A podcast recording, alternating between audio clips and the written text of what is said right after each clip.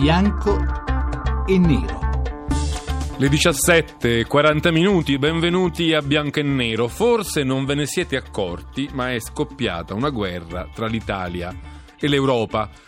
Forse un po' esagero, però almeno stando al modo in cui i giornali, i telegiornali ce le raccontano in queste ultime settimane, lo scontro aperto tra Matteo Renzi, il Presidente del Consiglio, e il Presidente della Commissione europea, Jean-Claude Juncker, insomma ha raggiunto livelli e toni che è faticoso ricordarsi in precedenza. Sì, certo, gli scontri tra i paesi e la Commissione ci sono sempre stati, ma erano felpati, erano chiusi nelle stanze di Bruxelles o di Strasburgo, raramente affioravano con la virulenza che si è vista in queste ultime settimane. Un botta e risposta in cui nessuno dei due interlocutori cedeva di un punto, nessuno faceva quel gesto che normalmente si vede fare a livello di alte diplomazie, di, come dire, gettare acqua sul fuoco. No, ognuno in queste ultime settimane, salvo forse oggi, c'è qualche, da, da, parte europea c'è qualche attenuazione della polemica, ma in, in, realtà è stato un crescendo, un botta e risposta fatto anche di fonti vicine alla presidenza, di parlamentari vicini a Renzi, insomma si è creato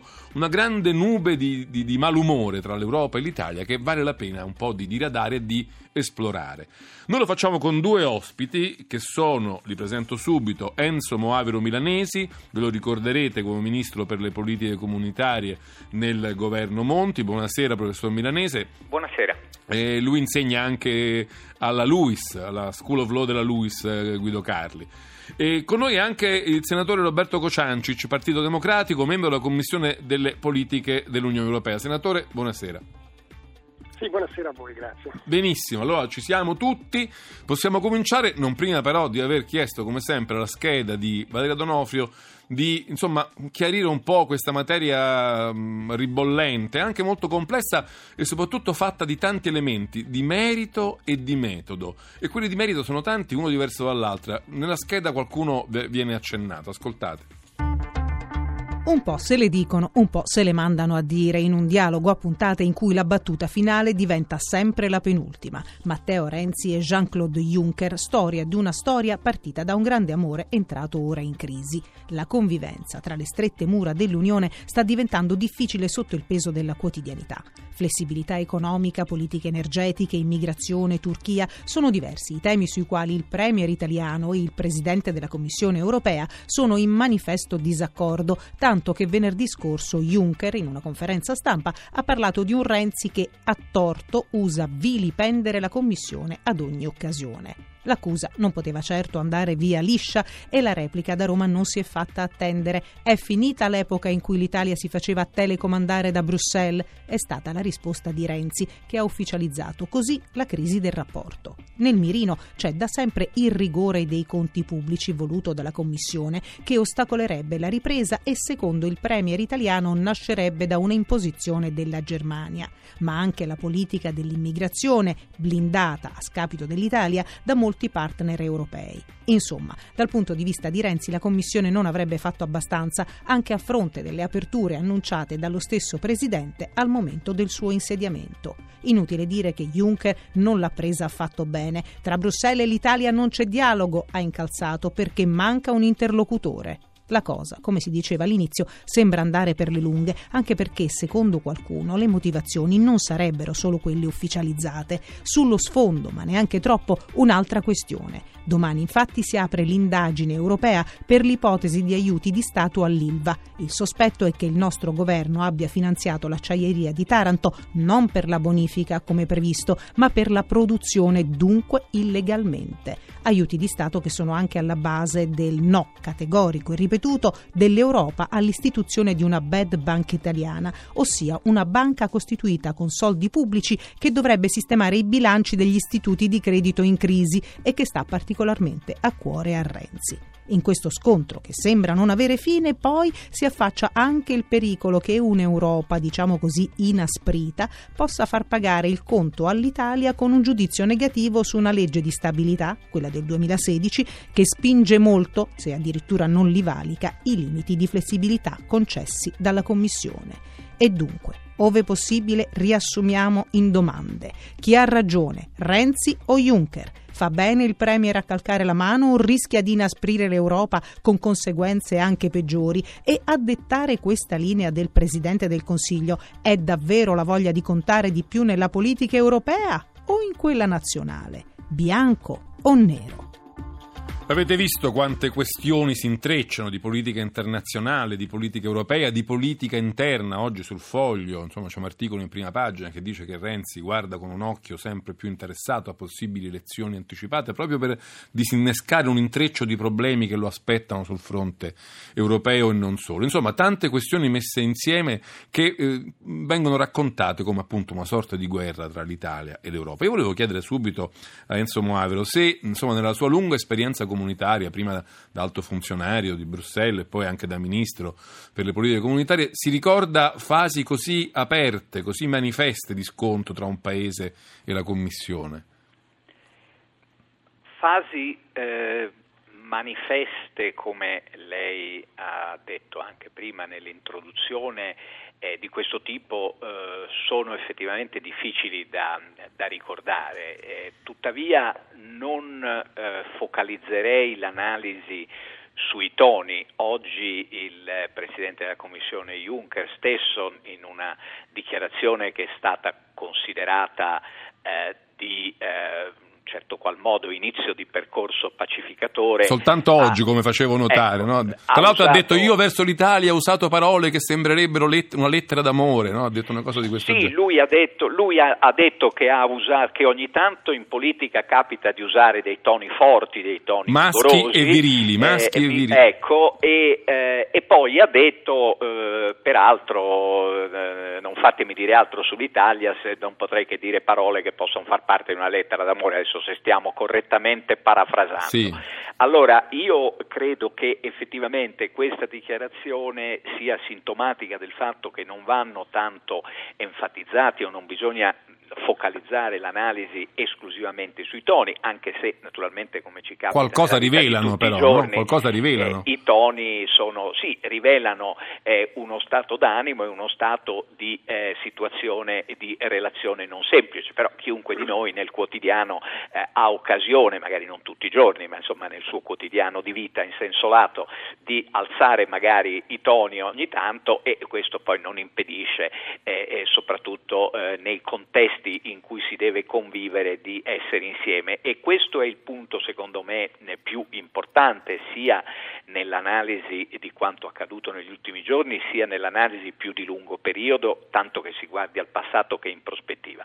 L'Unione Europea va veramente vista con una metafora un po' eh, banale del condominio o del eh, piccolo contesto eh, di quartiere. Noi siamo insieme a persone e nel caso eh, dell'Unione Europea a Stati, Paesi e popoli che sono diversi da noi, che hanno diversi obiettivi, che hanno ovviamente diverse linee politiche, possono anche avere governi di diverso colore politico. Tuttavia la parola Unione, come prima la parola comunità, identifica l'elemento collante, cioè bisogna trovare delle vie d'accordo. La comunità europea e l'Unione Europea sono una miscela di Esplosiva sembrerebbe in questo momento. Ma in questo momento esplosiva, però sono una miscela che non dovrebbe esplodere di collaborazione e di competizione. Se la miscela esplode, l'elemento collaborativo viene meno, si accentua l'elemento competitivo e noi sappiamo, se guardiamo indietro, eh, sembra retorico nei secoli, ma insomma parliamo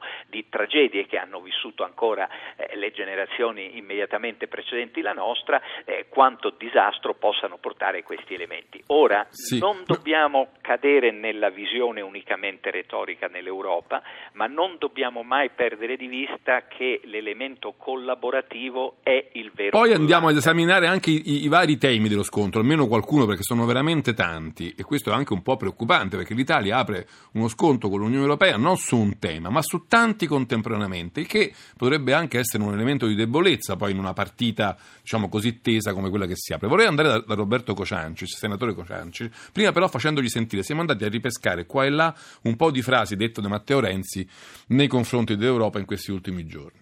L'Italia a casa propria deve continuare lo sforzo già fatto, legge elettorale, Jobs Act, riforma della scuola, della pubblica amministrazione ma contemporaneamente, è bene dirlo con chiarezza, È finito il tempo in cui l'Europa ci dava le lezioni o i compiti da fare. L'Italia c'è e si fa sentire. Questa è l'Italia. E l'Italia naturalmente deve farsi sentire con eh, la determinazione e la gentilezza e il garbo che gli sono propri, ma deve finalmente far capire che è finito il tempo in cui qualcuno immagina di telecomandarci da fuori. L'Europa ha smesso di preoccuparsi dell'occupazione e si è preoccupata soltanto dell'austerity. Io credo che sia un errore. Che Europa vogliono i detentori della linea politica economica, un'Europa che sia soltanto un'Europa tecnocratica o un'Europa sociale? Io non ho dichiarato guerra all'Europa, l'Italia non dichiara guerra all'Europa, noi stiamo chiedendo all'Europa di far rispettare le regole tutti, tutte a tutti. E vorrei che la stampa italiana prendesse atto che quando parla il Presidente del Consiglio italiano non è necessario scrivere costantemente sempre che si sta lamentando dell'Unione Europea, perché agli occhi degli altri 27 paesi europei il Presidente del Consiglio italiano è il capo di un grande governo, di un grande paese.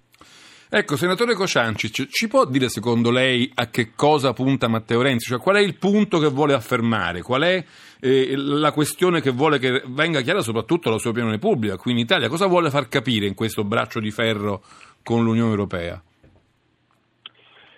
Senta, io innanzitutto vorrei dire che rispetto alle dichiarazioni di Juncker che vuole dire parole d'amore verso l'Italia, a noi più che le parole d'amore interessano i fatti e i fatti sono stati ben elencati nella scheda che voi avete presentato. Io ne vorrei aggiungere un altro. Non fiori ma opere di bene, verrebbe da dire, no?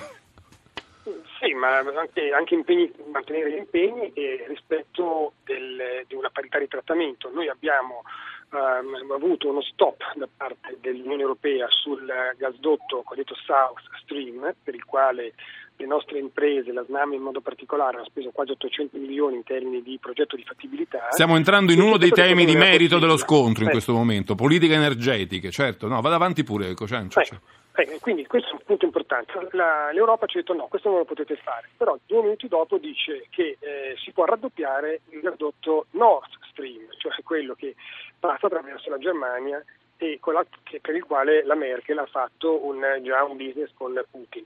Allora, ehm, lo, lo, aggiungo come un ulteriore esempio, a noi non sta bene di avere un, dire, un doppio standard a livello europeo, ad un paese importante come l'Italia si dicono solo dei no e agli altri si dicono dei sì, perché la Francia può tranquillamente sfondare il, il rapporto PIL, debito PIL ehm, deficit PIL con il del 3% senza che nessuno mai sollevi neanche un sopracciglio, invece noi che siamo al 2004 siamo sempre sotto esame, questo non è sinceramente eh, accettabile e noi non vogliamo più essere considerati come il paese messo dietro il banco dei, de, degli asini, insomma, quindi dietro la lavagna, ci vuole maggiore rispetto, ci vuole maggiore rispetto. Ed è francamente sorprendente che di fronte ad una richiesta del tutto legittima che ha fatto l'Italia Juncker, che dovrebbe invece avere, anche per la sua esperienza eh, diciamo, di lungo politico navigato, eh, comprensione de- delle buone esigenze dell'Italia, ecco, invece si metta a fare ancora una volta il maestrino con la bacchetta che dà di qua e di là le elezioni.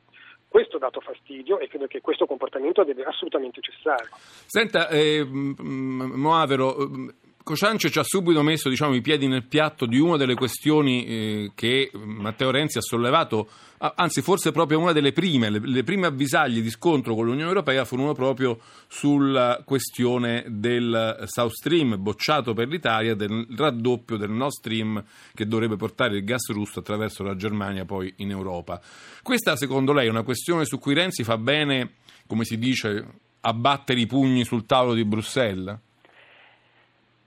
C'è una delle frasi che avete fatto ascoltare del nostro Presidente del Consiglio che, eh, in cui lui dice che sta, stiamo chiedendo come Italia all'Europa di far rispettare le regole e tutte le regole e a tutti. Questa è, è una frase assolutamente e direi oggettivamente condivisibile, al di là di quello che può contare una condivisione personale, è oggettivamente condivisibile. Il collante di quell'Europa competitiva e collaborativa di cui dicevo prima è proprio il eh, numero considerevole di regole e disposizioni che sono state adottate con decisione comune di tutti i paesi e qualche volta a maggioranza con dei paesi dissenzienti, ma in democrazia maggioranze eh, regolano eh, anche rispetto alle eh, minoranze. Ora, le questioni che sono poi in totale sei che avete enumerato nella scheda precedente, sono tutte quante... È un bel azzardo agirle tutte contemporaneamente, eh, ho ragione o no, Moavero? Beh, è un azzardo, è un utile riassunto sì. perché manifestano al tempo stesso, fanno vedere sia la capillarità degli interventi che noi spesso in terza persona eh, riteniamo fatti dall'Europa e che invece ci riguardano in prima persona e anche la loro, la loro varietà. Sono tutte questioni a cui fanno riferimento eh, delle normative, come anche nel nostro Paese, a, a, tante questioni con cui abbiamo a che fare tutti i giorni, dal codice della strada a, a, a norme che osserviamo, norme tributarie e quant'altro, e noi abbiamo a che fare con normative. Sono dossier complicati sono dossier complicati che talvolta nella loro lettura enunciativa possono dare un'impressione mentre nel loro approfondimento ne possono dare un'altra. Io personalmente e proprio alla luce di quell'esperienza che lei ricordava, fatta eh, in lunghi anni anche nelle istituzioni europee prima di essere ministro con i governi di di Mario Monti e di Enrico Letta.